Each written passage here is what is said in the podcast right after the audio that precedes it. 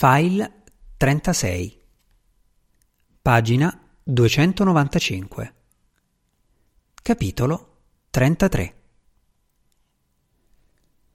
Quando Bap lo scosse, Tad si svegliò dal sonno più profondo che avesse fatto da molti giorni. Cosa c'è? chiese con voce impastata. Mi dispiace, Tad, disse Bap, ma devi alzarti. Fedia ha preso il comando della spedizione ed è a bordo di Phoenix 2 da solo. Tu, io, Anoshi, Dirk e Bern siamo tutti sulla Phoenix 1. Ted lo guardò stordito.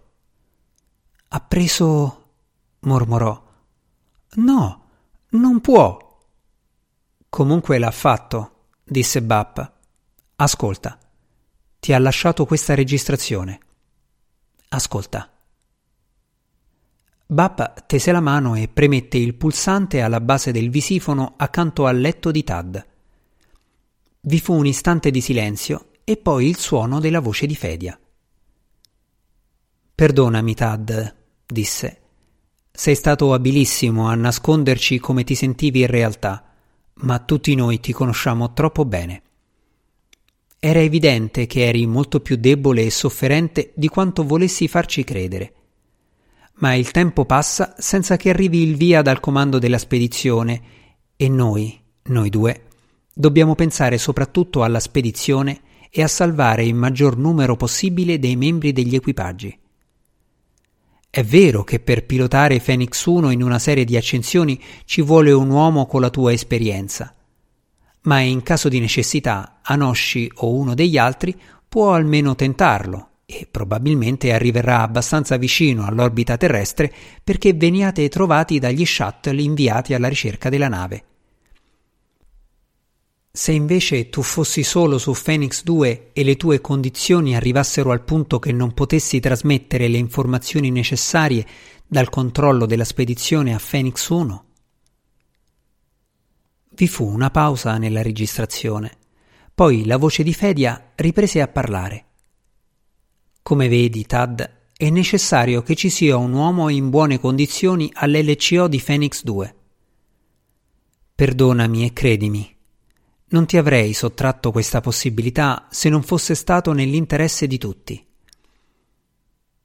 Accidenti a lui, borbottò Tad. Poi scosse lentamente la testa. No, è vero, non l'avrebbe fatto neppure lui. Neppure come? chiese Bap guardandolo con aria incuriosita. Portami su. Portami sul ponte A, disse Tad cercando di alzarsi. Bap lo prese per il braccio e lo aiutò a mettersi in piedi. Sospettavo che sarebbe successo qualcosa di simile. Il Kennedy ci ha dato il via e i dati per la prima accensione? Sì, disse Bap aiutandolo a uscire dalla cabina e ad entrare nel tubo d'accesso. Fedia gli ha detto che se non avessimo avuto i dati da loro entro quattro ore avremmo agito in base ai nostri calcoli. Hanno appena trasmesso i loro dati.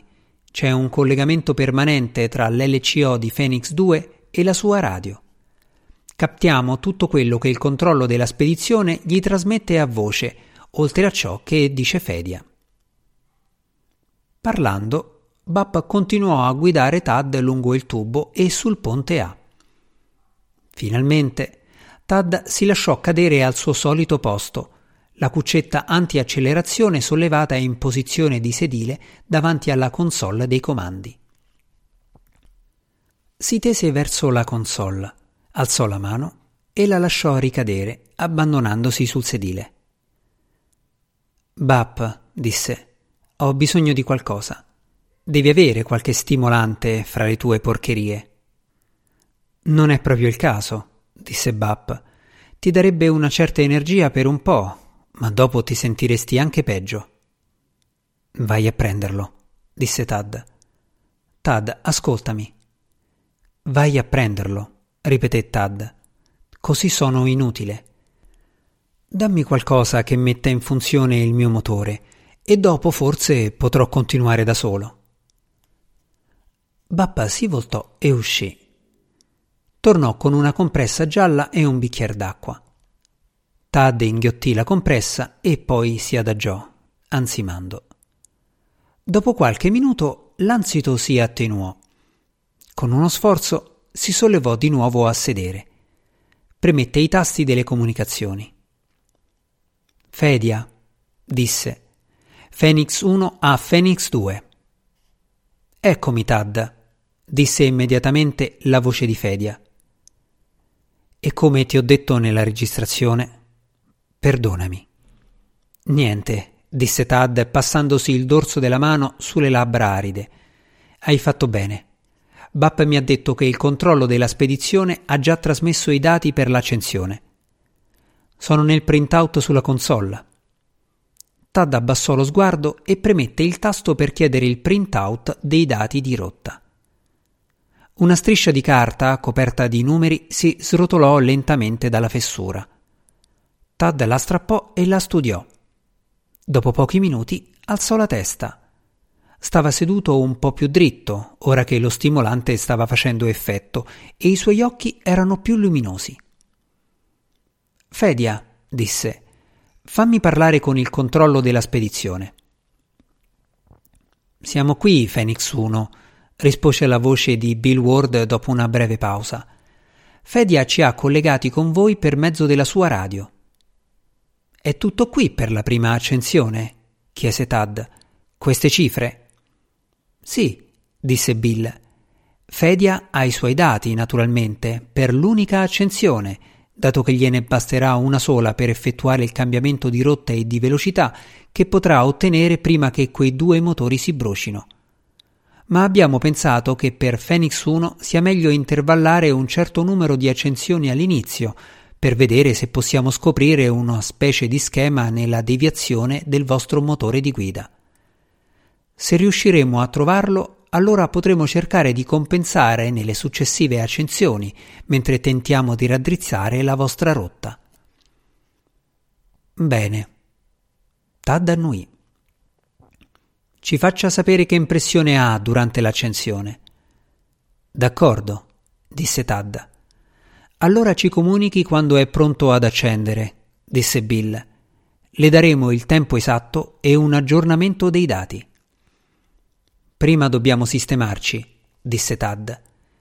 Si voltò a guardare gli altri quattro. Bappe Anosci, mettete i vostri sedili in posizione di cuccetta. Dirk, Bern, è meglio che scendiate al ponte B e vi sdraiate su due letti. Non sarà granché come accelerazione, ma non è il caso di correre rischi.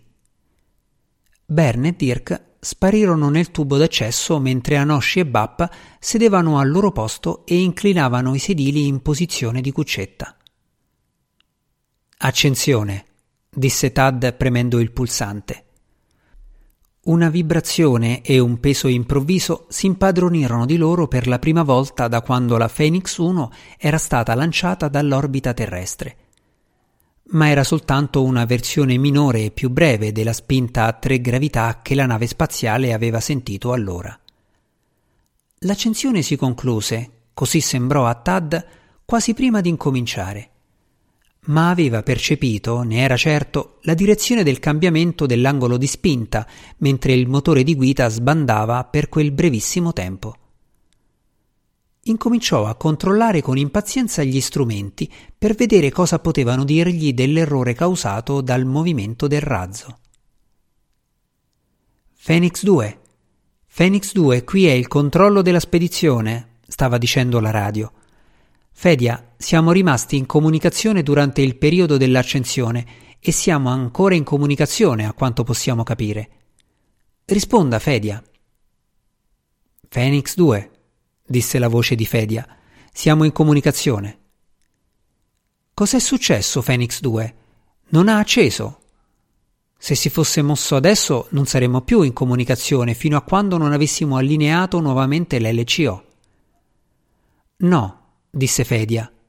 E Tad smise di controllare i suoi strumenti per ascoltare.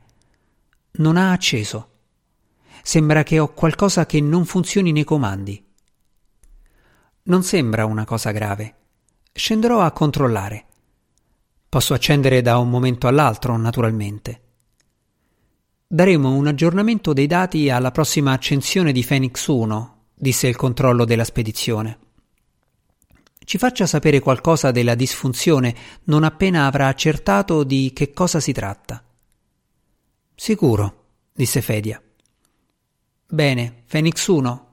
Phoenix 1. Qui il controllo della spedizione. Com'è andata l'accensione?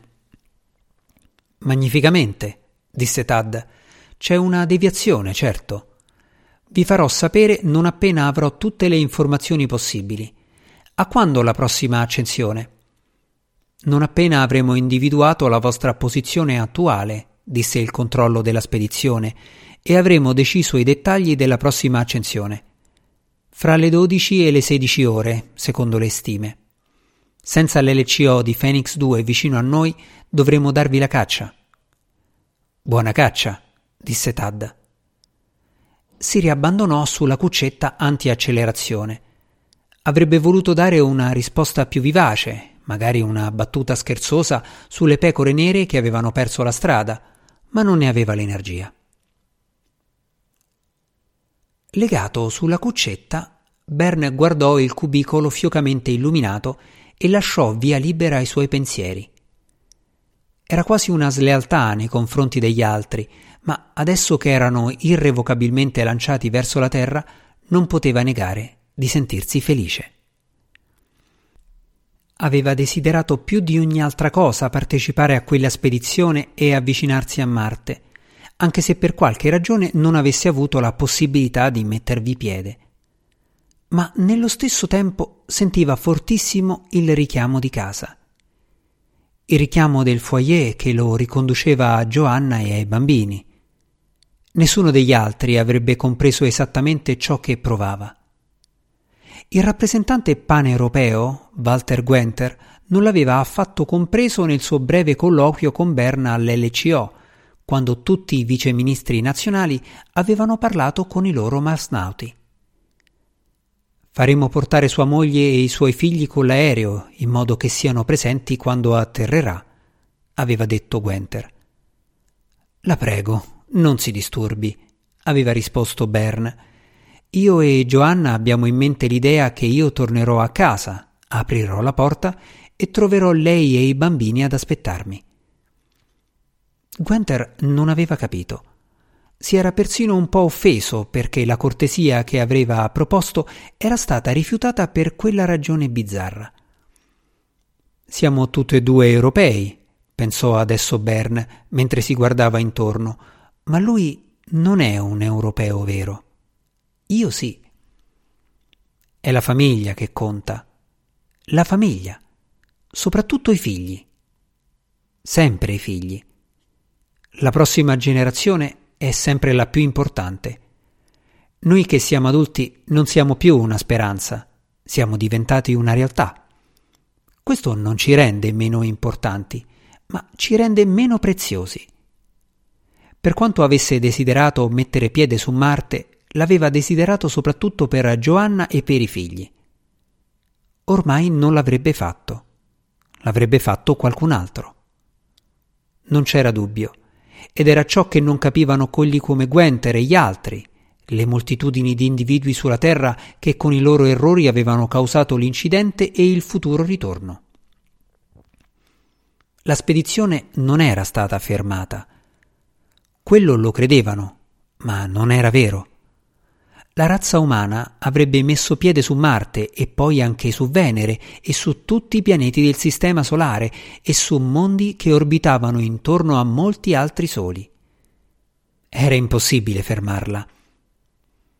Come siamo usciti dal mare, da anfibi striscianti, come ci siamo impadroniti della terraferma e abbiamo costruito le nostre case dovunque, da polo a polo, continueremo a costruire le nostre case e a portare le nostre famiglie in tutto l'universo fin dove può arrivare l'occhio dell'umana immaginazione.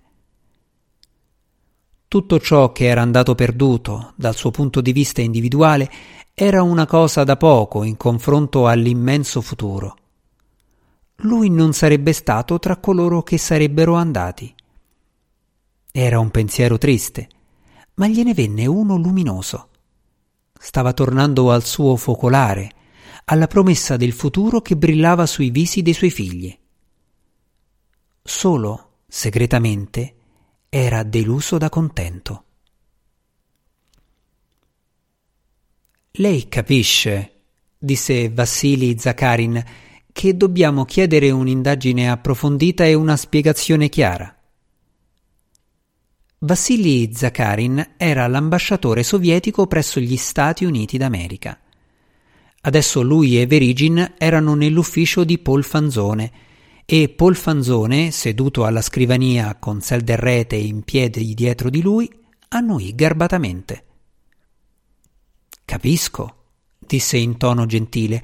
Ho chiamato qui vari rappresentanti delle altre potenze partecipanti all'impegno spaziale.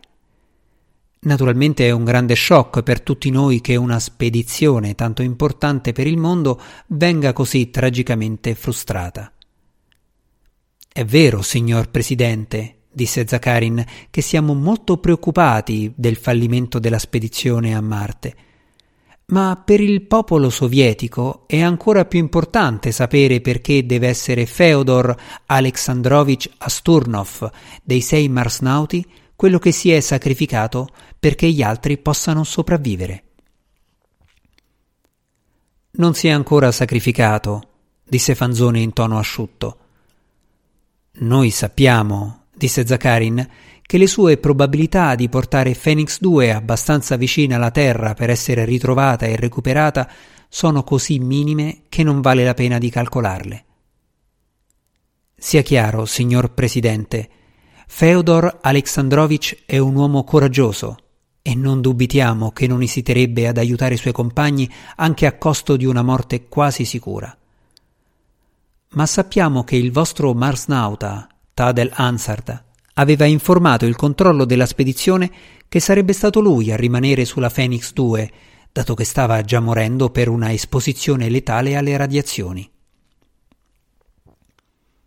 Anche Tadel Ansard non è ancora morto, disse Fanzone, e i nostri medici dicono che nessuno potrà sapere se ha ricevuto una dose letale o no fino a quando non potranno visitarlo. Indubbiamente, disse Zakarin, è prevedibile che i medici vogliano essere assolutamente certi prima di pronunciarsi, ma i vostri dottori, come i nostri, come quelli del resto del mondo, non possono ignorare le informazioni relative al continuo deterioramento delle condizioni del colonnello Hansard, informazioni che indicano un'unica probabilità. Insomma, ben pochi tra coloro che sono qualificati a interpretare i sintomi dubitano che sia ormai moribondo. Perciò nelle menti di tutti i popoli del mondo, e non soltanto del popolo sovietico, si pone questa domanda.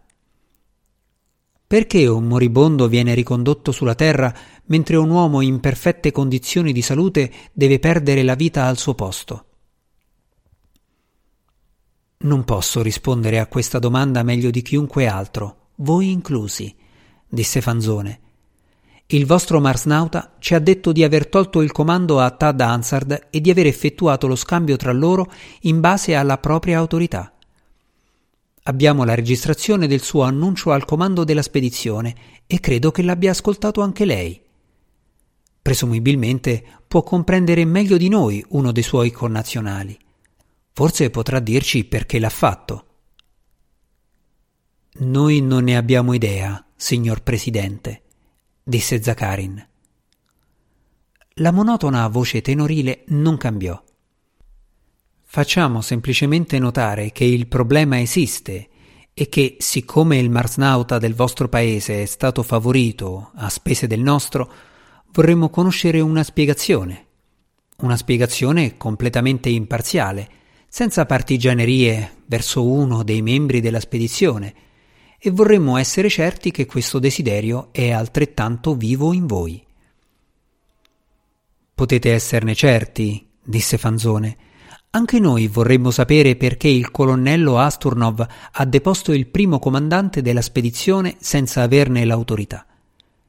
Inoltre vorremmo sapere perché ha preso in mano la situazione, al punto di minacciare di rischiare le vite degli altri compagni in un'accensione basata su informazioni incomplete, se il controllo della spedizione non avesse fornito i dati necessari. Sono sicuro, signor Presidente, disse Zakarin dopo una brevissima pausa, che lei non vuole muovere un'accusa sottintesa al colonnello Asturnov. No, naturalmente, disse Fanzone. Come il vostro governo siamo desiderosi di scoprire che cosa ha fatto sì che la situazione si sviluppasse come si è sviluppata. Credo che tutti i popoli che hanno dato i marsnauti a questa spedizione abbiano un comune interesse in quanto a questo. Sono d'accordo, disse Zakarin chinando leggermente la testa. Allora auguriamoci di poter riavere presto Phoenix 1 e 2 per soddisfare il nostro interesse, disse vivacemente Fanzone. Sì, signor Presidente, è stato molto gentile. Allora vuole scusarci? Zakarin inarcò le sopracciglia. Lei e il viceministro Verigin sono stati molto gentili a venirci a far visita, disse Fanzone alzandosi dietro la scrivania. Zakarin e Verigin erano già in piedi. Informerò immediatamente il mio governo del vostro vivo interesse alla vicenda, disse Zakarin. Grazie. Buon pomeriggio, disse Fanzone. Buon pomeriggio, signor Presidente. I due russi uscirono. Fanzone si voltò a guardare Selden Rete. Adesso incomincia la lapidazione, disse. Il pubblico è smanioso, Sel. Non soltanto il nostro pubblico, ma il pubblico di tutto il mondo. Le speranze che avevano nella spedizione come simbolo di cooperazione mondiale erano troppo grandi. È necessario un capro espiatorio, altrimenti sarà un brutto scossone per i governi di tutta la terra. Ha in mente qualcuno adatto per la parte, Sel? No, signore, disse Selden. Guardò Fanzone con aria incuriosita, poi chiese: E lei ce l'ha? Sì, disse cupamente Fanzone. Gli stessi marsnauti, è ovvio. Il fatto che si siano mossi senza autorità andrà benissimo, ma in ogni caso sarebbe inevitabile che toccasse a loro. In questa vicenda nessun altro è abbastanza importante per gettarlo ai lupi. Phoenix 1? Pronti per la quarta accensione? chiese il controllo della spedizione. Pronto, disse Tad svegliandosi di colpo sul sedile di comando. Ora, dopo tre accensioni e più di sei giorni, si era condizionato al suono della voce del controllo della spedizione che gli giungeva attraverso l'altoparlante. Dopo la prima accensione non aveva più avuto bisogno dello stimolante che aveva chiesto a Bap. Appena sapeva che era imminente un'accensione, la sua chimica organica innestava le marce alte, reprimendo per il momento non soltanto vomito e diarrea, ma anche la nausea e gli spasmi e la sensazione quasi irreale di sognare a occhi aperti, che a volte gli faceva dubitare d'essere veramente seduto ai comandi di Phoenix 1. C'erano stati altri momenti di recente in cui avrebbe giurato d'essere a casa a dipingere le pareti o sulla spiaggia con Wendy e i ragazzi. Ne aveva parlato con Bap e Bap aveva detto che erano effetti causati dai medicinali. Ma personalmente Tad si era chiesto se non erano il prodotto di qualcosa di più profondo e di più vero che operava in lui in quell'ora suprema. Phoenix 2 come va? Stava domandando il controllo della spedizione. Pronto per l'accensione questa volta? Temo di no, disse la voce di Fedia. I sei giorni di separazione avevano allontanato ormai le due navi spaziali e le scariche disturbavano le parole ogni tanto. Non sono riuscito a identificare l'avaria, ma dovrei scoprirla presto. Non me ne vado. Controllo della spedizione? Avrò la possibilità di accendere più tardi. Meglio prima che poi, Phoenix 2, disse il controllo della spedizione. Cerchi di trovare l'avaria prima che venga il momento della prossima accensione. Phoenix 1, avete i dati necessari? Ve li rileggerò, disse Tad. Dopo la prima accensione, quando Phoenix 1 era ancora in contatto per mezzo del cavo con Phoenix 2, era stato impossibile avere un printout dei dati per l'accensione. L'unico modo per trasmetterli a TAD per il controllo della spedizione consisteva nel leggerli attraverso il collegamento radio da Phoenix 2 e l'unico modo per accertare l'esattezza della trasmissione consisteva nel costringere Tad a rileggerli. E Tad incominciò a leggere. Pagina 304